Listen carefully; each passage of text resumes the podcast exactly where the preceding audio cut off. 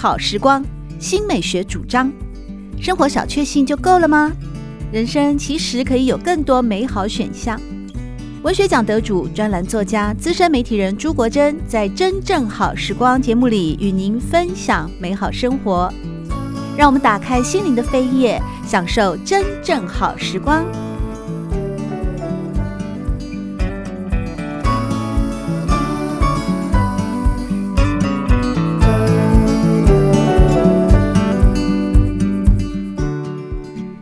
朋友们好，欢迎你来到《真正好时光》的节目里，我是朱国珍。在今天，我们邀请的是台北艺术大学朱江汉老师来和大家导读，并且呢分享是维吉尼亚·伍尔夫的散文随笔集《普通读者》。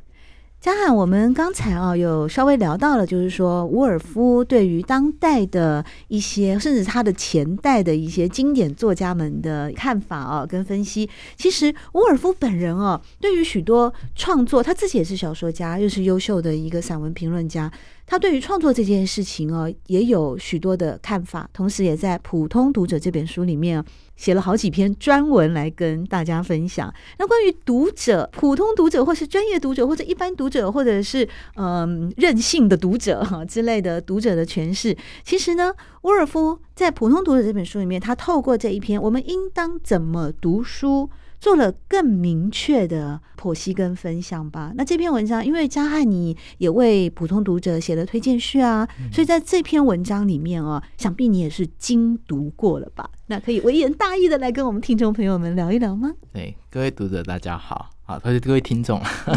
都是读者，都是读者。对，呃，这篇文章我是确实在某个机缘下，因为我在大学教书的时候讲到沃尔夫，我确实都是拿这一篇来跟大家讲。啊，也是我在，我觉得这其实是呃一篇非常非常好的参考。好，非常好的参考。好，那刚刚国珍老师其实有讲到，就是说里面也谈到，除了读书之外，也谈了许多的作家好作品。那还有谈到许多的是创作的部分。好，那我这边用一个最简单的方式来归纳，就是说，其实对伍尔夫来讲，其实最真最重要一个作品最重要的事情，其实是什么？在我而言，我读完这本，我觉得其实可以归纳，第一个，我觉得他非常非常重视的是真诚。对。真诚，另外一个是自信，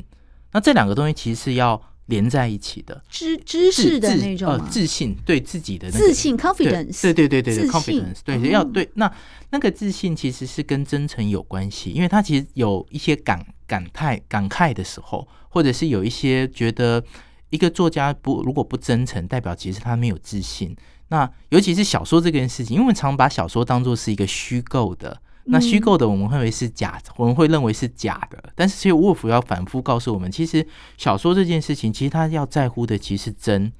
是一个作家要相信他写的这个东西。你要无比的相信自己所写下的这些东西。你如果都不相信自己写的东西其实是真的，那你如何的去跟读者沟通？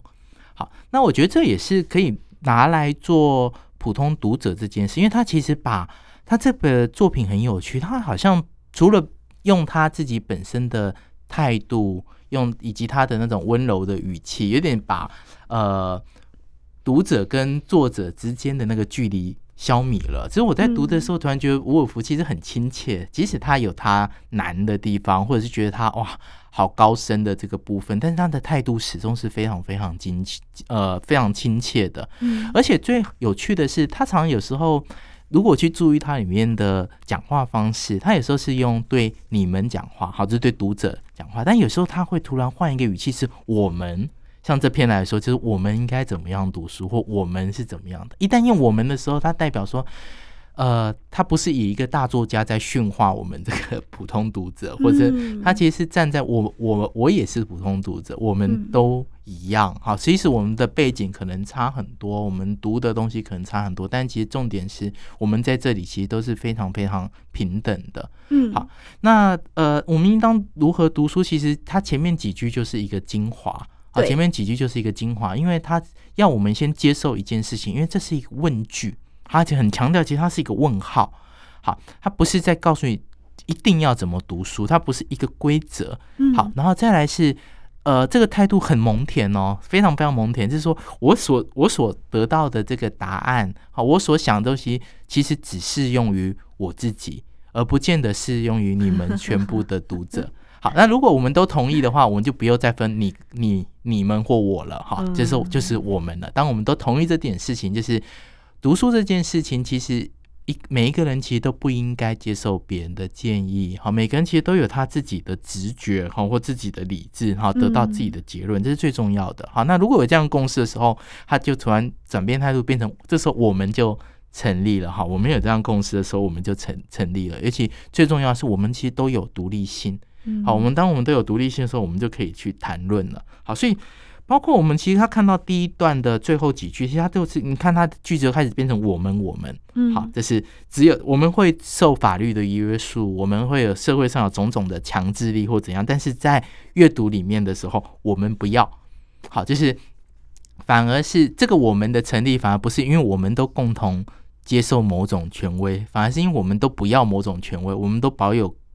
各种的个人的独立性，所以这个时候我们成立，嗯，好，这是我就觉得他最最可爱的部分，而且他马上下一句，马上话锋一转，他其实每一沃尔夫非常非常的聪明，对，他他细，他虽然非常的感性，也非常的细腻，但是他的论证很好，因为他在讲这个独立性之后，他下一步马上在辩证这件事情，就是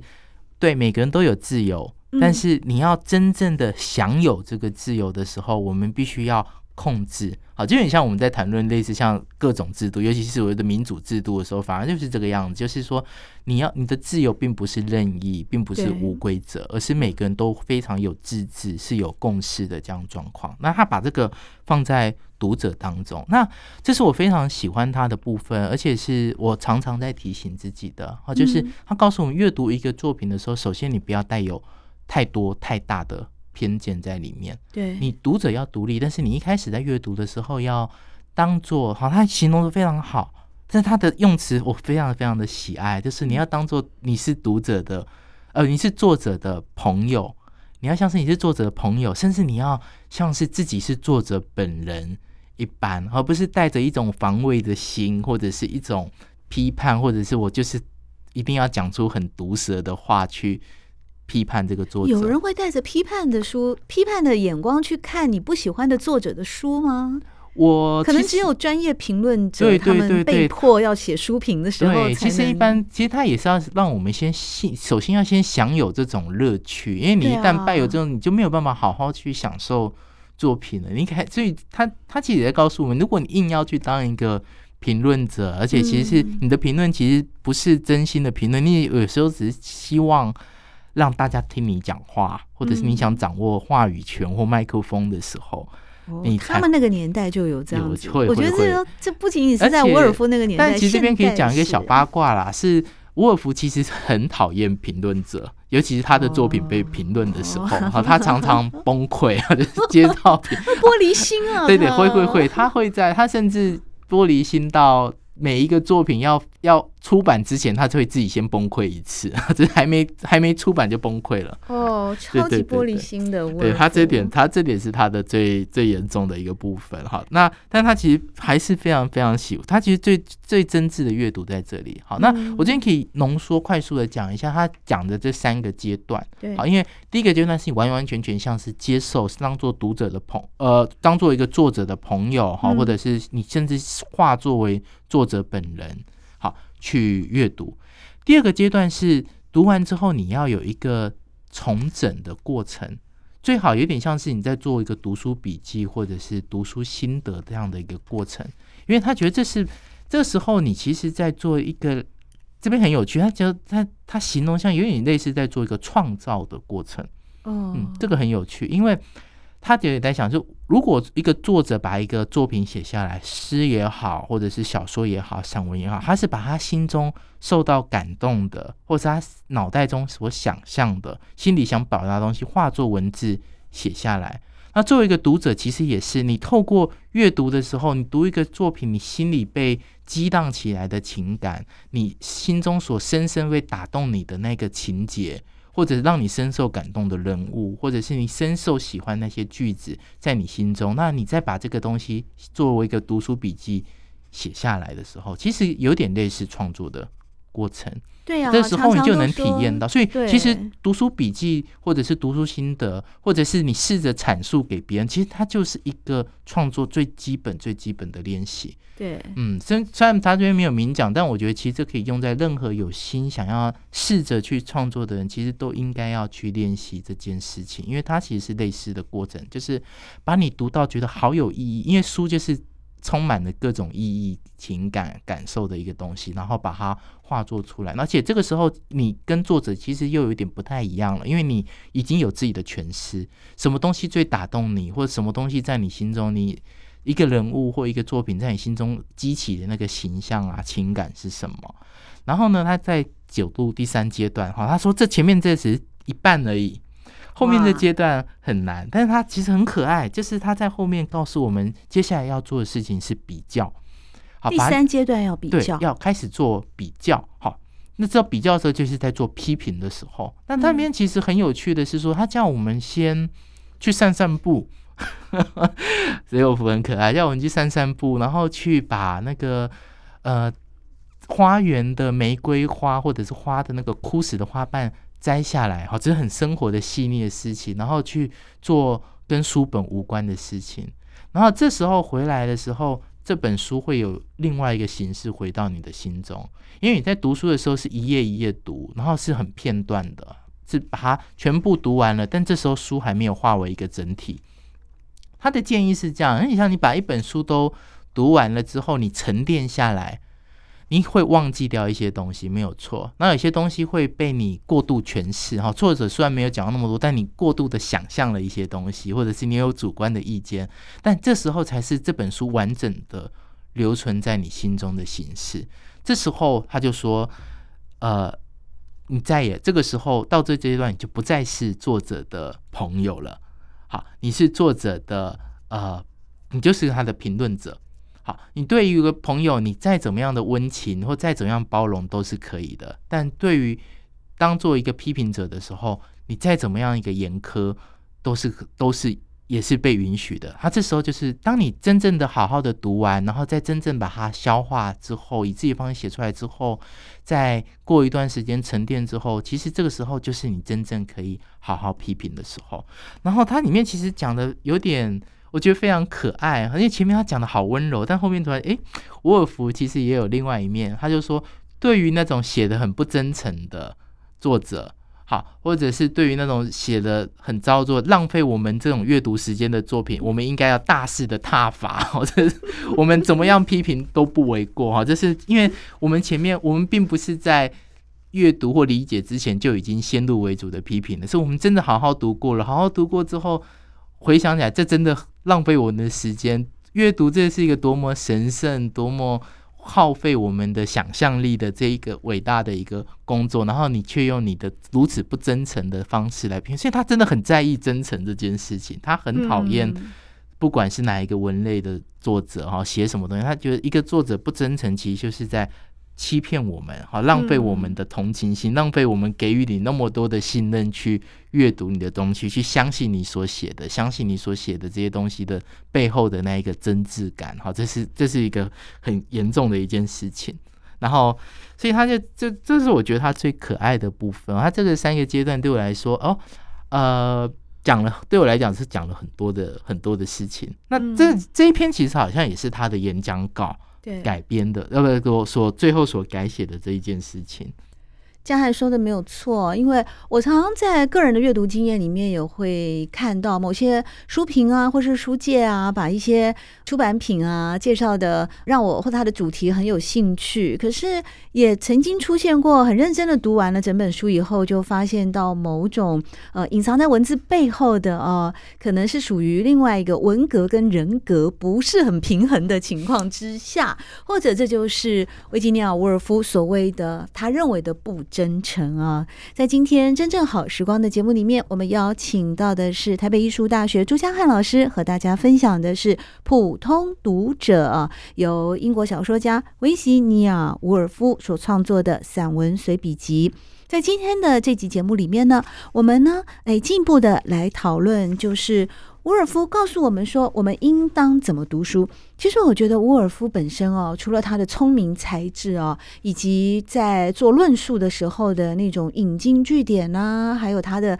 理性啊，啊文字的犀利啊、精准呢，他其实也是一个非常善于运用比喻的写作的方法。比方他说。我们到底要怎么读书呢？我们书架上有各式各样的书籍呀，那你到底要带着什么样的阅目的去阅读呢？难道我们阅读这些作品就是为了满足不时攫住我们的好奇心吗？哎，然后他就开始比喻了，他比喻说：你想象一下哦，你在傍晚时分，我们在一幢楼房前面徘徊，你看的那个房子里面的灯光亮了，而窗帘没有拉下。每一层楼房都在向我们展现人类不同生活的面相。此情此景呢，对于芸芸众生饮食起居的好奇心会占据我们的心灵。哎，你瞧，有仆人在窃窃私语啊，绅士在碰杯好饮啊，少女为了参加聚会而梳妆打扮，老太太坐在窗前编织毛衣。他们是谁呢？姓啥名啥呢？他们的职业是什么？日常做些什么？他们有什么想法？又有什么奇遇呢？哎，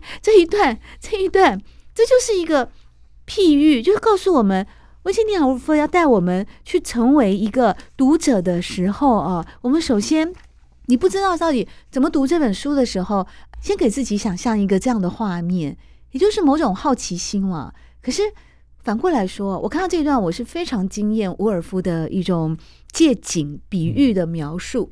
我问我自己，我们翻开一本书，不就是看一本书吗？怎么会碰撞出这么多的辐射的一种想象力呢？我觉得这也是伍尔夫的天分啦，好，就是说这个天分其实是一个，我觉得对我而言是小说家的天分，啊，就是说他能够如此，他看他好多的，呃，这这一本书里面，普通读者其实很多的介绍都有点像刚刚那个国珍老师所讲的这一个画面，哈，就是说。好像我们就亲眼看到十五岁的珍奥斯汀哈，一个小、哦、小女孩，然后或者说别人其实他，因为他里面珍奥斯汀那一篇也很可爱，就是说很多人会想要他写比较严肃的作品或者是大历史作品，但珍奥斯汀都拒绝。好，他其实他就有他自己的坚持，而且他有他很自信的小说家的判断。好，那其实这也是沃尔夫觉得最重要的事情，你不要为了想要让人觉得很伟大，或者是别人的要求。去做你其实根本不想要去写你不想写的东西，去写你不相信的东西。他就觉得你有自信去处理你想写的东西，哪怕那个东西再琐碎、再平庸，你有自信去写，其实那都是一个最好的作品。好，那都是最最重要的这个感受，这最重要的感性在里面。好，那呃，它里面其实像刚刚那个国珍老师讲的，其实他他要求的也是这件事情，就是说，其实读阅读的整件事情，其实它。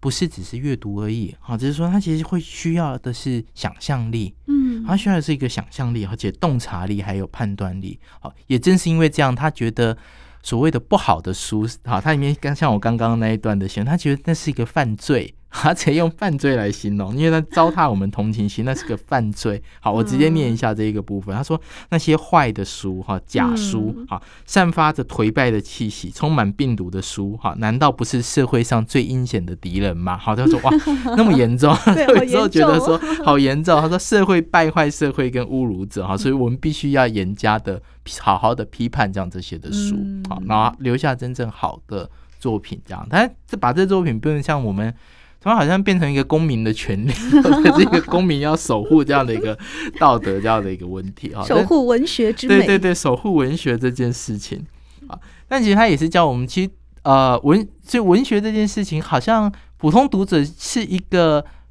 普通归普通，但好像也是有一个非常重大的责任在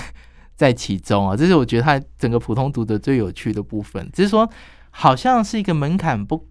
不用。特别的门槛，但是其实如果他要求的其实是非常非常多细腻的部分，好，包括说其实他后面其实有呃很坦白的说，比如说文学其实是一个非常复杂的艺术，好，即使读一辈子书，读一辈子的书，我们也不可能对文学批评做出有贡献的价值，但是 他倒我倒不是叫我们说，那我们不要读了，然后我们不要有提出任何意见，反而是我们其实能够如实的。然后饱含着自信，饱含着真诚去阅读，然后去回应。其实这已经是尽了我们普通读，而且其实是一个读者最重要的一件事情。对，在今天真正好时光，我们邀请的是台北艺术大学朱家汉老师来和大家导读并介绍维吉尼亚·伍尔夫的这一本《普通读者》。朱家汉老师呢，呃，本身也是散文名家啊，他的作品《智性散文集》在最好的情况下入围了今年的经典奖哦，这非常不容易哦，呃，也是一个莫大的殊荣，在。朱家汉老师的《智性散文集》里面呢，哎，就是一个散文，在最好的情况下，但是，嗯，家汉会之前呢跟大家分享的时候，就说他主要还是以一个呃智性散文的书写的方式啊。那无论是抒情散文或是智性散文，维吉尼亚·沃尔夫在《普通读者》里面，他有一整篇文章也在说论当代散文呢。其实论的也就是他们一八七零年到一九二零年左右的那些所谓的散文或随笔的作品。伍尔夫认为，在所有文学形式当中，随笔是最不需要用长单字的。支配这件事的根本原则只有一条，就是它必须给人乐趣。伍尔夫又认为，小说有故事，诗歌有韵律，但是随笔作家在这些小品文里面要运用何等的艺术手段，才能使我们清醒的入迷，处于一种出神的状态。那不是睡眠，而是一种生命力的强化，或者说使得我们在全部感官都保持着活跃，沐浴在愉快的阳光中呢？他必须要精通，这是最要紧的写作之道。因为回过来还是海纳百川的，最终你还是要有一个写作的企图心，或者是某种质地，或者某种自我期许，你才能够完成各种类型文学，无论是散文、小说，或者是评论嘛。嗯，对。这这篇我非常非常喜欢哦，这是因为尤其是在我自己出版了刚刚国珍老师讲那个作品之后，我就在呃摸，应该说我摸索了很久，终于写出这样的作品，然后再回头看我，我非常非常的认同他这样的话哈，所以他是要有乐趣，对对对对对，要有乐趣，然后他其实是要，他其实是生命力的强化，嗯，啊，或者是说他其实本身。在我那个在最好情况下，其实我想讲，其实这是一个生命一个很强的一个片段，好，是说浓度很高，然后非常的重要的一个闪瞬之间所掌握到的那个文学概念和文学的想法，好，然后以最呃以最不最直接，但是也是最纯粹的方式来展现。好，而其是像同一篇文章，其实我也很喜欢后面的一段哈，他说随笔里面哈，那这边随笔跟散文其实是指同一个字啦，在英文原文其实都是 essay 这个字哈，也是我发文里面会引用的哈。那随笔里面容不容不得任何的文学杂质，然后就哇，然后说无论用什么方法哈，然后随笔要写的纯净，然后后面的一句话非常有气势，是纯的像水，然后纯的像酒，但是。这么纯，后面又加了一个淡书，如多难道，但不可以流于单调。哦，你要像水一样纯，像酒一样。通通都要做到像那个呃，Cognac 是吗？那个呃，白兰地啊，几十年以上的极纯，然后又不能单调的那种，对对对，呃，二十五年以上的叫 Cognac 吗？就是那个酒，嗯、或者是说极品的红酒啊，呃，罗曼尼康帝啊，你知道罗曼尼康帝这个红酒一瓶要二十万台币？对对对对对，对。就有点，但是这确实给我最大的感受哈，因为包括在有些时候的教学现场，有些人会觉得说，哦，我想写，我我很想要写东西，但是我文笔不好，但我通常会也会再问他们一句，说对，但对你们而言，文笔好是什么？但但是他们文笔好的想象，有时候时候会觉得是用很华丽的词汇，很、嗯、对对对，很华丽的词汇，然后很生僻的词，或者是很很夸张的描写。但对我来说，其实不是，好像不是。伍尔夫其实展现给我们的，并不是这个样子。嗯，就是普通读者虽有它的难度，但其实它的难不是在于它的文字，它的文字相当。相当好读，对。然后包括我自己去找原文来看，原文其实更好。其实他如果有机会，其实可以看看他，他英文极极好，simple，对，就是好简单，excellent，对，好简单又好简洁，但是你就感觉到那是美，那个美感其实是很清楚的，而且不会让人疲乏，嗯嗯，反而是越读会越有。滋味的，你让我们看英文原文是吗？对对，有机会的话可以看一看，因为我不是英文到非常好，或者说有大量在阅读英文，但是因为我稍微再对比一下就，就啊，他的文字真的非常的漂亮。因为简单来说，因为为什么说读英文会觉得读非常漂亮？现在发现，哎，我好像读他的英文反而不太需要查单，不太需要查单字，代表说他的英文其实是简，其实是简单的，其实是简单的这样。就是很普罗的嘛，啊，对，其实普罗大众都可以，对对对对，在那个年代吧，都可以透过。维吉尼亚·伍尔夫的一些文章呢，更进一步的，呃，和维伍尔夫一同啊来做文学上的审美。无论你是透过评论的形式啊、演讲的形式或书斋的形式，其实文字跟语言它就是一种媒介，而这个媒介呢，它所搭起来的就是一种呃知识或者是情感的平台与交流。那当然也希望说。普通读者，或者是专业读者，或者任性的读者哦，都能够透过阅读维吉尼亚·伍尔夫的这本书呢，得到更多更多的乐趣。其实说到呢，英文上的简洁，在普通读者里面，伍尔夫也特别为那英国的另外一位女诗人，但她好像后来当代她名字也不是特别的有名，就是 Christina Rossetti。嗯，Rossetti 是她的哥哥比较有名哦。讲到这个 Christina Rossetti 的话，有一首诗。也是刚刚讲到英文啊，他这首诗我不知道嘉汉有没有读过。When I'm dead, my dearest, sing no sad songs for me. plan though no roses at my head。哦，也是很简单，但是后来是因为徐志摩翻译了，徐志摩把它翻译成：当我死去的时候，亲爱的，别为我唱悲伤的歌。我坟上不必安插蔷薇，也无需浓荫的柏树。让盖着我的青青的草，淋着雨也沾着露珠。假如你愿意，请记着我；要是你甘心忘了我，哇，好诗意哦。嗯、而对这样的一个英国女诗人哦，Virginia Woolf，她也在普通读者里面也有专文哦，做了许多的赏析，那么多精彩的人物报道。那么优美的文字的介绍，以及一篇一篇呢，如史诗般，可是却又非常愉悦的、轻松的带领我们进入文学殿堂的这些知性散文或抒情散文呢，都在维吉尼亚·伍尔夫的《普通读者》这本书里面收录了。而今天我们邀请北艺大的朱家汉老师，也为我们做了非常精彩的导读以及分析。谢谢家汉。啊，谢谢各位听众。喜欢朱国珍制作主持的《真正好时光》，欢迎您订阅、分享或留言，随时保持互动，一起共享美好生活。